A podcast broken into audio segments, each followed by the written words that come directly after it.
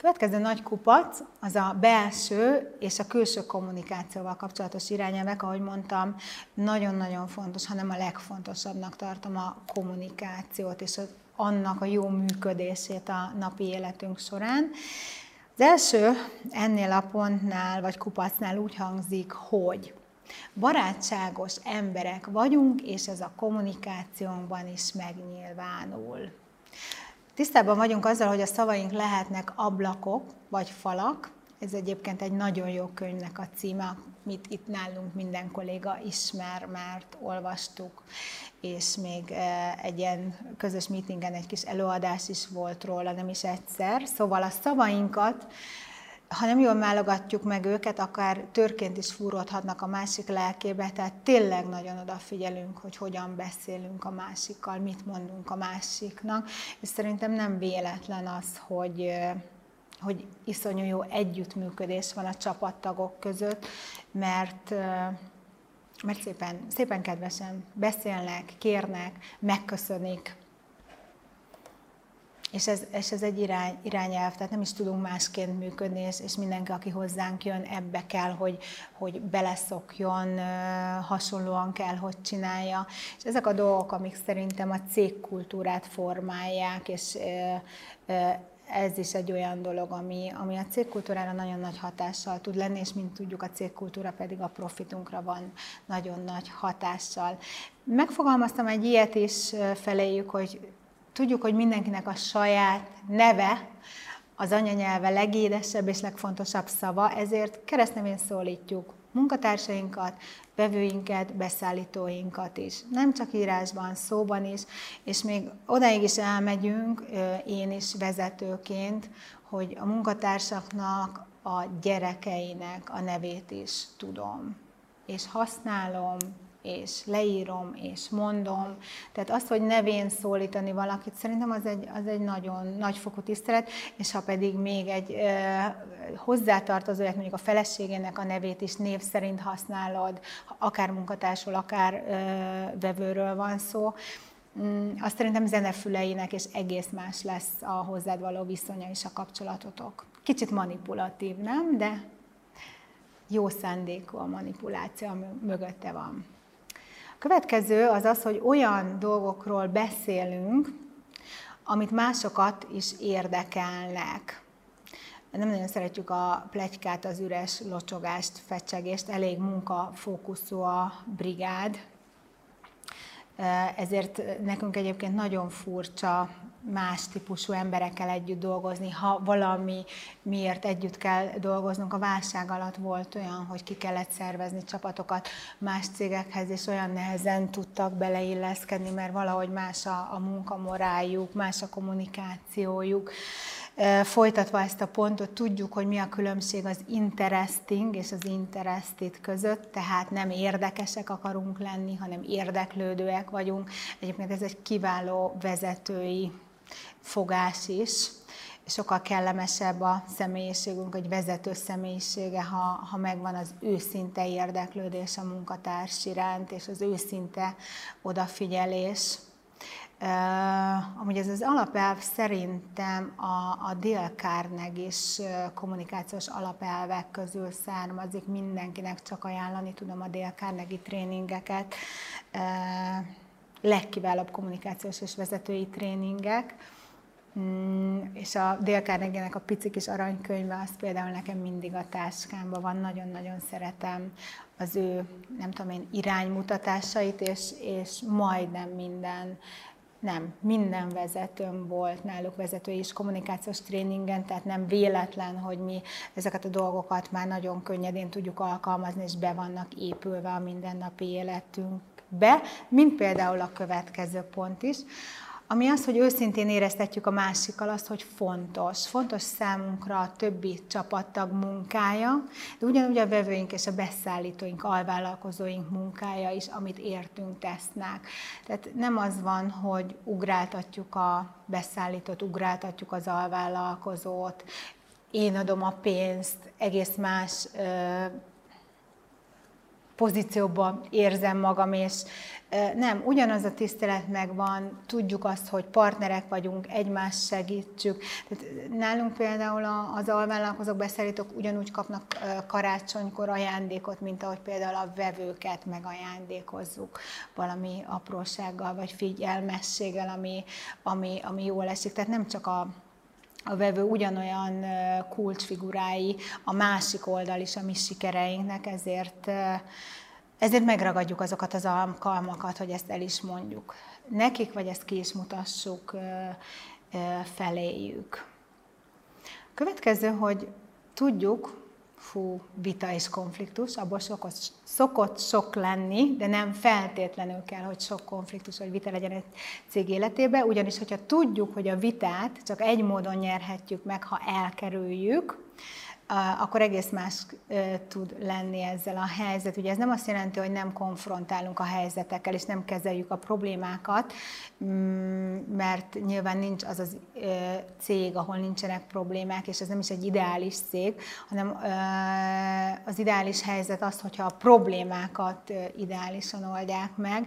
és hát a Balloon World az már tényleg egy ilyen hely. Nyilván sokat segített az, hogy a munkatársak is jártak kommunikációs képzésen, konfliktuskezelési tréningen, illetve én minden év elején hívok trénereket, amikor két nap csak rólunk szól, és ezek a trénerek vagy kommunikációt tanítanak, vagy hatékonyságot, akár személyes hatékonyságot is a csapatnak,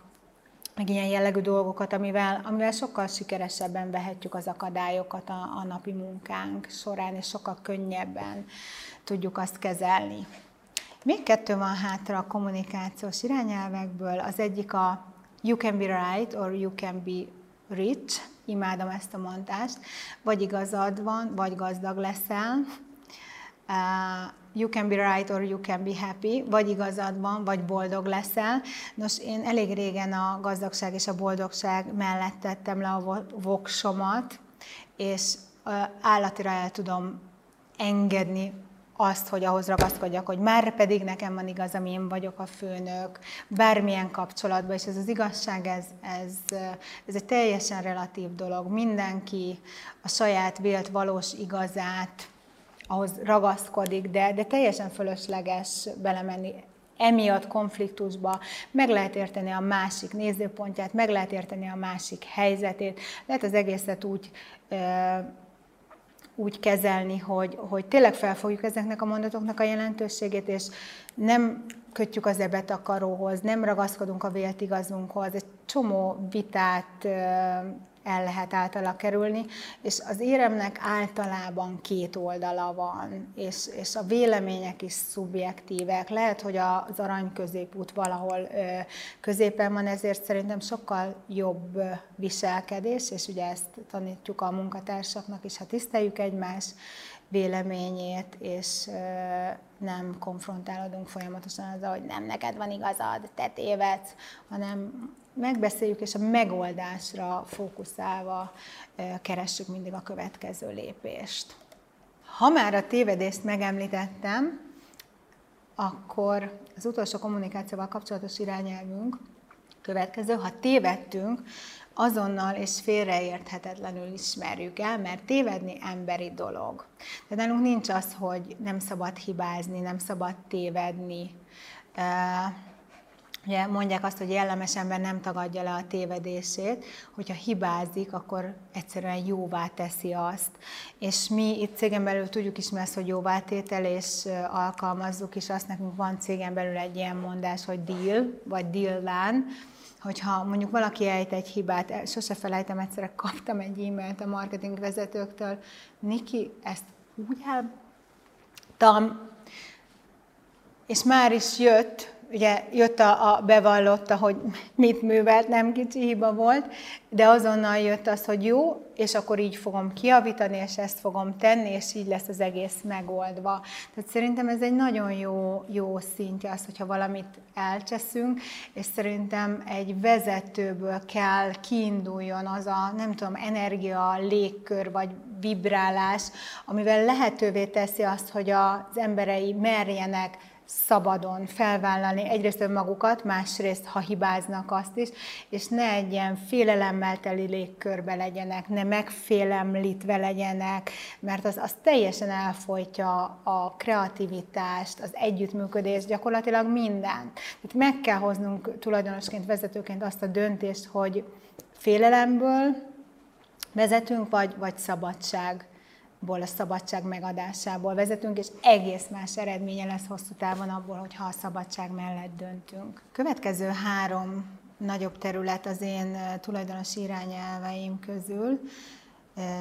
Ezek egyike a munkatársi együttműködésről szól, és úgy fogalmaztam meg, hogy csak a legjobbakkal dolgozunk, akik lendületesek, akik profik a saját területeken, akinek a hozzáállása kiemelkedően pozitív és viselkedése együttműködő. Itt leginkább rajtam múlik a dolog, ugye, hogy a munkatárs kiválasztási toborzási rendszeremen, szűrőmön kiket engedek be, kiket engedek át, és nyilván nagyon nézem azt, hogy ilyen új munkatársakat válasszak ki. Ez vannak nagyon klassz személyiségtesztjeim, csapatszereptesztem, ezekből tökéletesen megállapítható az, hogy tényleg egy jó hozzáállású ember, tényleg csapatjátékos-e, tényleg proaktíve, és gyakorlatilag aki nem ilyen, az kipotyog a szűrőn, és, és azok maradnak bent, akik nagy valószínűséggel be fognak válni, és egyébként nagy, mindig nagy a valószínűsége a beválásnak, mert, mert olyan a munkatárs kiválasztási folyamatunk. No, az együttműködéssel kapcsolatos következő pont, hogy nem bírálunk, nem ítélkezünk, és nem panaszkodunk. És ez ki is van mondva, és ezt nagyon nem támogatjuk. Nem szeretem a negatív embereket, tehát valószínűleg ez is bekerül, ezért is kerülhetett be ez ide. És mindenki tudtára van adva, hogy, hogy ez a magatartás mód az mivel jár, és mindenki tudja azt, hogy ez saját magára nézve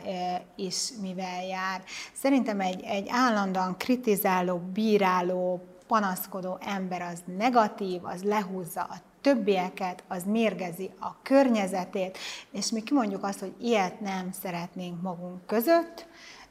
nem is engedjük be,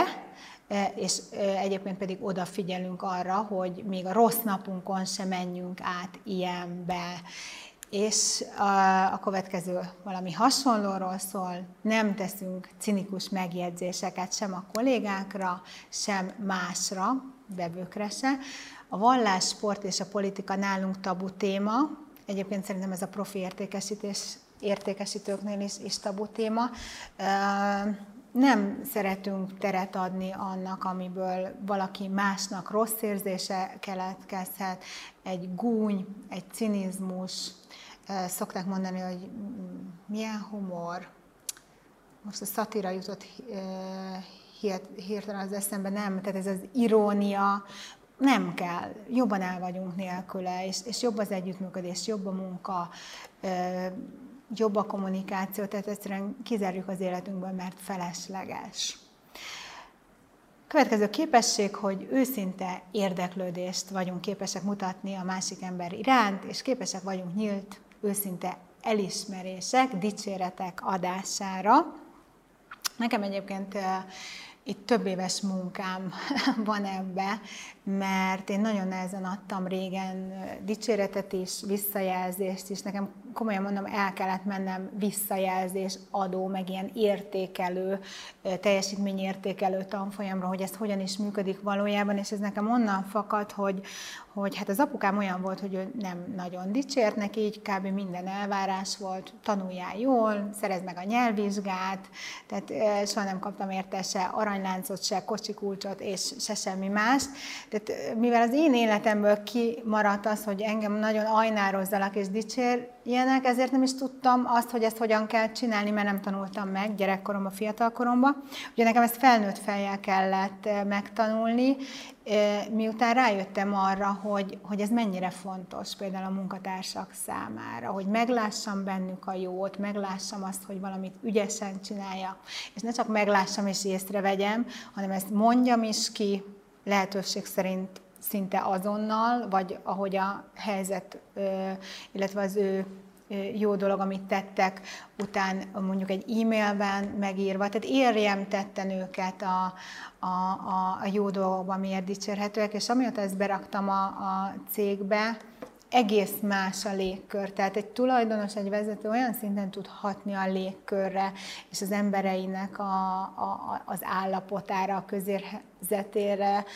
hogy ez hihetetlen, és ez nem kellenek nagy dolgok, ehhez tényleg mosoly kell, kedvesség kell, dicséret kell, és a jó hír az, hogy mindez ingyen van. Teljesen ingyenes eszközök, használhatóak.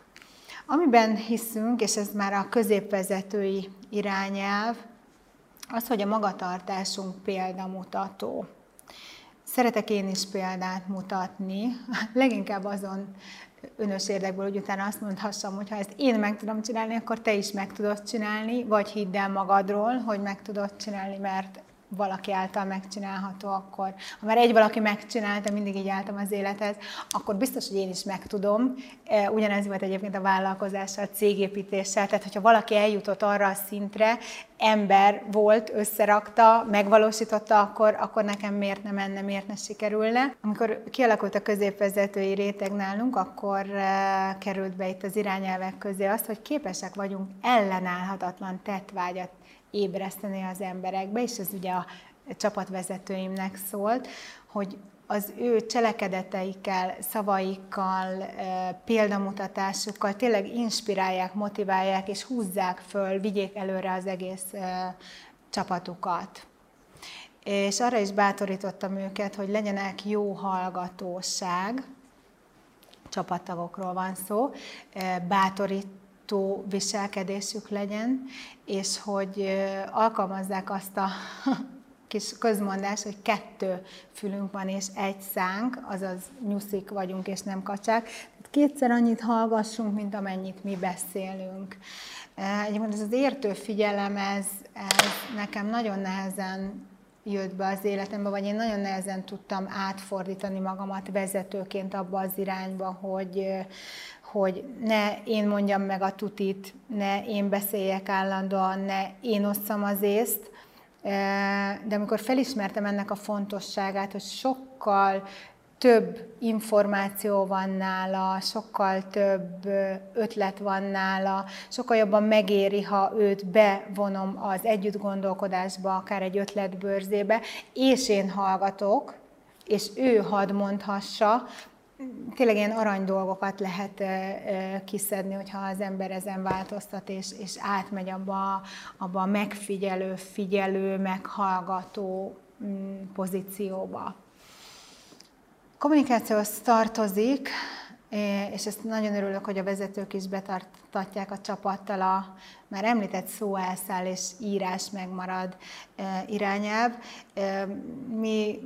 nem azt mondom, hogy kerüljük a, a szóbeli kommunikációt, mert az is fontos, de, de tudjuk azt, hogy milyen az, amikor valaki elmélyülten dolgozik, valaki ráront, odarohan, és így szóba ráönti azt, amit akar. Tehát ezért van nálunk, hogy írj már egy e-mailt, ha csak nem ég a ház, és hagy olvassa ő már el azt az e-mailt a belső rendszeren keresztül, amikor ő oda jut a feladataiba, tehát ne ziláld szét a, a másik életét. Plusz ilyenkor ugye van egy írásos nyoma, és van mire visszautalni. Tehát mi szeretjük írásos kommunikáció során összefoglalni az érintetteknek, hogy ennek a kérésnek mi a célja, mi a miértje, mi a feladat, mik a részletei, és szeretjük azt, hogyha valaki minél jobban képbe kerül. A kopizás is működik. Nem viszük túlzásba, hogyha valakinek nem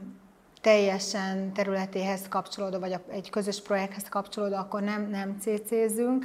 de, de mindenki tudja azt, hogy a cé cében van, akkor ránéz, neki nincsen feladata vele, a címzetnek van feladata, de azért jó, ha ő is tud róla, tehát egy másik csapat munkáját is érintő döntés született, vagy feladat került kiosztásra. Nem árt, hogyha ők is képbe vannak akár az előrehaladással, akár valaminek az elkészültével, és tudnak arról, hogy a, hogy a csapatok, más csapatok között is mik zajlanak, egyáltalán a cég életében mit zajlik. A cé cézésnél szerintem egy alap dolog az, hogy legalábbis egy, egy transzparensen működő cég életében, hogy nem bé cé cézgetnek. A bé cé cé ugye ez a titkos másolatot jelenti, és nincs az, hogy valaki titkos másolatba rakok bele, akkor a címzet nem tudja, hogy az is tud róla. Egyébként is sokszor külsős e-mailnél derültek ki úgy kellemetlen dolgok, hogy egy bé cé cézett e-mail, tehát egy titkos másolatú e-mail került tovább utána nyilvánosan, és mondjuk olyan dolgok voltak leírva benne, ami, ami gáz volt a küldőre nézve, az egész cégre nézve, és nálunk, vagy nálam egy, egy szabály is, hogy amit kimondok, és amit leírok, tehát akár szóban, akár írásban, azt, azt felvállalom mindenki előtt, az előtt is, face-to-face, szemtől szembe, akiről éppen szó van. Tehát ezt a háta mögött mondom rá, vele kapcsolatban, ezt a dolgot mi nagyon-nagyon nem szeretjük, és nagyon tisztává teszi a kommunikációt is, és a működést is, hogyha, hogyha egy cégnél ez az irányelv vagy alapelv áthatja a működést. Pénzügyi videómból szerintem kiderült az, hogy tulajdonosként mennyire fontosnak tartom a pénzügyi tulajdonságot, és ezért jó néhány pénzügyi irányelvet saját magam hoztam meg a cégben, amit mindjárt elmondok nektek, és ezzel zárjuk a tulajdonos irányelvek részt. Ide azonban beszúrnám, hogy ezek az irányelvek nem úgy születtek, hogy egyszer leírtam, és akkor azóta az van. Ezeket folyamatosan finomítjuk, hozzáírjuk, hozzáírunk dolgokat, mindig, amikor új felfedezéseket teszünk, ez a felfedezés általában valami problémából adódik, amivel jól megjárjuk, és hogy ez még egyszer ne ismer, ismétlődjön meg, ezért hozunk rá egy irányelvet, és onnantól kezdve ugye már úgy működtetjük az egész dolgot, ezért gyakorlatilag az a részterület problémamentessé válik. Szóval, hogy ez, ez az egész irányelv írás, ez egy, ez egy folyamatos munka, ezt mindig hozzáadsz, mindig felfedezel valamit, hogy hát bizony erre kéne egy jó irányelv, mert nem úgy történnek a dolgok, vagy valami nem olyan döntés született, ami mondjuk te örültél volna a távollétedben megszületett. Különösen ilyenek a pénzügyi irányelvek, ebből nekünk van hét darab, legalábbis amit én hoztam, mert ugye a pénzügyi vezetőmnek van egy külön irány, négy külön irányelv listája. Az első az, hogy a, a céget hitelmentesen ö, tartjuk, és célunk a tartalékképzés. Ezt nyilván azon a ponton tudtuk kimondani, és azon a ponton került az irányelvgyűjteménybe ez, hogy a céget hitelmentesen tartjuk, amikor az utolsó hitel részletét is visszafizettük, és gyakorlatilag a negyvenöt milliós mínusztól megszabadultunk, és eljöhetett életünkbe az a fázis, hogy innentől kezdve már a tartalékképzés a cél. De például, hogyha esetlegesen átadnám az ügyvezetést bárkinek, akkor, akkor biztos az, hogy az az új ügyvezetőnek ismernie kéne minden irányelvet, ami az én fejemben van, ahogy én működtettem a céget, és biztos, hogy neki is be kellene azt tartani, hogy nem veszek fel hitelt, és hogy tartalékot képzek, és azt ilyen és ilyen szinten teszem. Tehát az egész irányelvgyűjtemény egyébként arra is jó, hogyha valaki kijebb akar menni a cégéből, akár mondjuk átadni a stafétabotot egy másik ügyvezetőnek, vagy a csapatára rábízni a működést, ahogy én teszem, akkor ez, a, ez az irányelvgyűjtemény nekik irányadó legyen, és, és vihesse őket előre a döntéseikbe. Másik pénzügyi irányelv, amit én hoztam, hogy így legyen a jövőben, hogy a beszállítóinknak és a partnereinknek a lejárati dátum előtt utalunk, általában két nappal, és ezzel meg is szoktuk őket lepni az elején, most már hozzá vannak elszokva, de lényeg az, hogy, hogy nagyon-nagyon jó pozícióban vagyunk ezért nálunk, és ahogy ja, azt a pénzügyi videómban mondtam, igen, ez a, ez a jó pozíció, hogy ezt szeretnek minket, mert velünk nincsen probléma, mi mindig időben utalunk, ez részükről olyan gesztusokat eredményez, mint például a válság idején, amikor most nagyon nagy nehézségek vannak a gyártással, minden beszállítónak a készletével, mi vagyunk azok, akikre elsőként gondolnak, akinek elsőként szállítanak, akinek elsőként szólnak, tehát egy ilyen egy vice versa win-win nyertes szitu kialakítását, illetve erősítését tette lehetővé ez az irányelv, hogy ezt így behoztuk. A következő minden adót, járulékot határidőre fizetünk. A pénzügyi videóban meséltem az adófizetésről, járulékfizetésről, annak, hogy semmit nem felejtünk el, mert mindennek van Trello kártyája. Egyébként, hogyha már ugye Trello szót kihoztam, a Trello működtetésére is vannak irányelveink, mert ugye a Trello, ez a feladatkezelő rendszer, amikor elkezded használni, üres, és te töltöd meg tartalommal, te hozod részre a táblákat, a listákat, a kártyákat, és mi az elején összeültünk mindannyian, és kitaláltuk, hogy hogyan szeretnénk felépíteni, hogy lenne a lehető leghatékonyabb a működésünk azáltal, hogy a, a Trello-t használjuk, és visszatérve a pénzügyekre, mindennek kártyája van, az adófizetési határidőknek, és tehát semmit nem tudunk elfelejteni. Uh, beszállítok, uh, ki, majdnem azt mondom, kielégítésén, kifizetésén uh, túl egy nagyon fontos uh, ugye, csoport van minden tulajdonos életében, ők a munkatársak, és nálunk irányelv az, hogy a kedves kolléga, akinek ez a feladata, a munkatársak bérét minden hónap elsőjén elutalja. Se szó, se beszéd.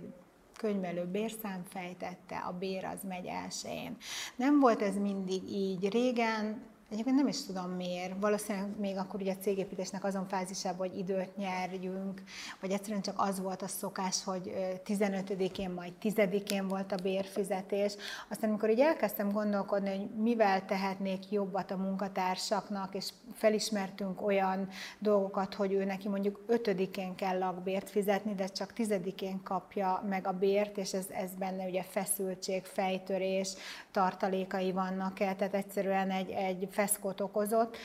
mi pedig simán megtettünk, hát akkor legyen ötödike. Aztán utána tovább gondoltuk azt az egészet, és ötödike helyett akár első is lehet, és akkor még boldogabbá tesszük őt, ugye hasonlóan a, a beszállítóinkhoz a kétnapos lejárat előtti szabállyal, akkor miért ne tennénk ezt meg? Van olyan vállalkozó ismerősöm, aki még tovább mentő hónap utolsó napján utalja a béreket azért, hogy a munkatársai ö, tényleg elégedettek ö, legyenek. És egyébként sajnos van olyan vállalkozó ismerősöm is, tizennyolcadika van ma, aki még mindig nem utalt béreket, de ott viszont már működési problémák vannak, és nagyon nagy hatékonysági, termelékenységi problémák vannak. Tehát nem azért csúszik a fizetésekkel, mert nem szeretnék kifizetni, hanem mert nem tudatos a, a cég hatékonyságára, termelékenységére sajnos. Na de mindegy, negyedik, amit én hoztam pénzügyi irányelvként, az a készlet szintünkre való odafigyelés, ugyanis egy nem csak a pénzügyi tervezésnél, a megvalósításnál is, és hogy eredmény legyen a végén, egy kereskedő cégnél hihetetlenül fontos a készletszint, ezért minden kolléga tudja, nem csak a beszerző, nem csak aki a készlettel gazdálkodik,